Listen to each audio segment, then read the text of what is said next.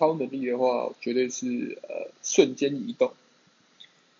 因为我是一个个性非常急躁的人，所以我非常不喜欢通勤，然后搭任何的大众交通工具。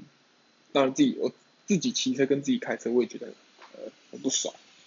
所以我觉得瞬间移动非常棒。还有一点是，像之前搭飞机，搭那种长途飞机，真的在飞机上实在是太煎熬了。所以我觉得，要是有个超能力的话，我就要选瞬间移动。